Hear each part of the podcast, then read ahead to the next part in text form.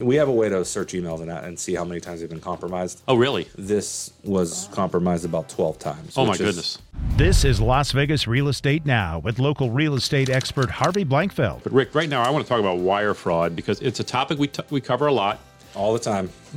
but we feel compelled to do so because it's prevalent. It's happening all the time. And we want to warn our listeners and anybody that comes in contact with the show, watch out. What, I, what I'm exactly talking about is wire fraud or people trying to steal your money, basically. I'm not talking about, you know, wire fraud where you did something wrong and they're going to come arrest you. I'm talking about bad guys getting involved in your financial transaction somehow through email, through other means of communication, mainly email, mm-hmm. and they're they are inserting themselves so that they can steal the money that you're going to wire to close the transaction. And they are very clever and insidious, and they make themselves look like the actual participants in your transaction. 100%. We we recently came across a wire fraud situation, $137,000. Oh, my. The buyer received an email from the agent, which it really wasn't from the agent, about 2 weeks before closing,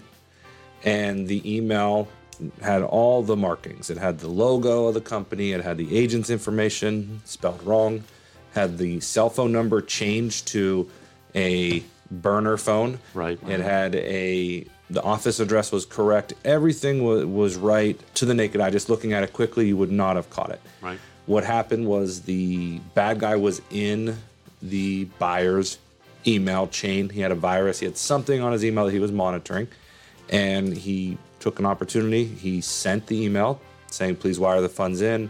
We're going to try and close early."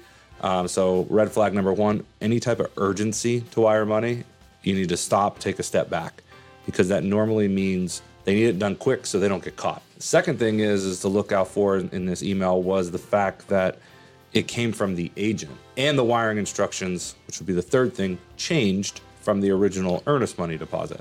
Wire instructions do not change between the earnest money deposit and the funds to close. It's the same account for earnest money and closing funds. Same account, same Okay. trust account, yes.